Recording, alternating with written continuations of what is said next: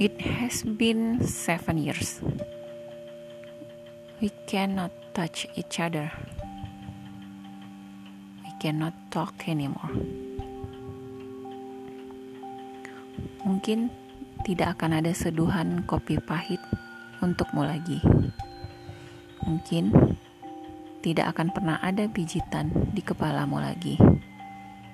Mungkin tidak akan pernah lagi menyandarkan kepala ini di pahamu. Tapi aku bahagia.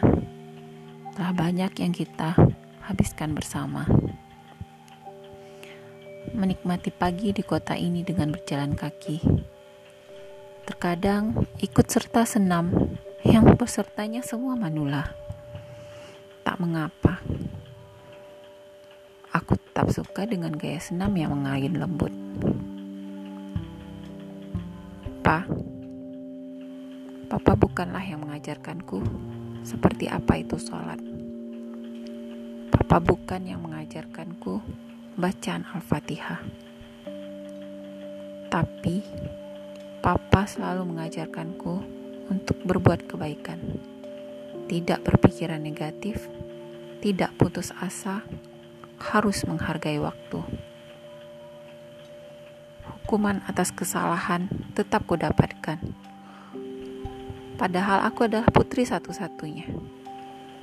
Tidak pernah berkata seperti kalimat-kalimat yang ada di buku parenting saat ini.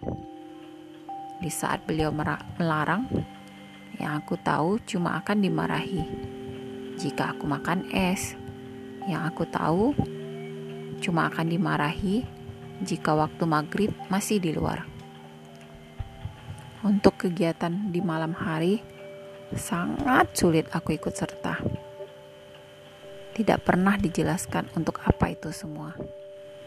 Cuma orang-orang sering berkata, karena beliau sayang, sekarang aku paham.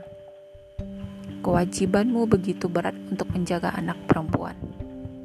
Tidak pernah dirimu membahasakannya denganku, hanya dengan perbuatan. Tapi percayalah, ini sangat kuat melekat dalam ingatanku. Semoga di alam yang sedang Papa jalani sekarang, Papa sangat bahagia dan hanya bisa meminta nama Papa tertulis di surganya. Amin.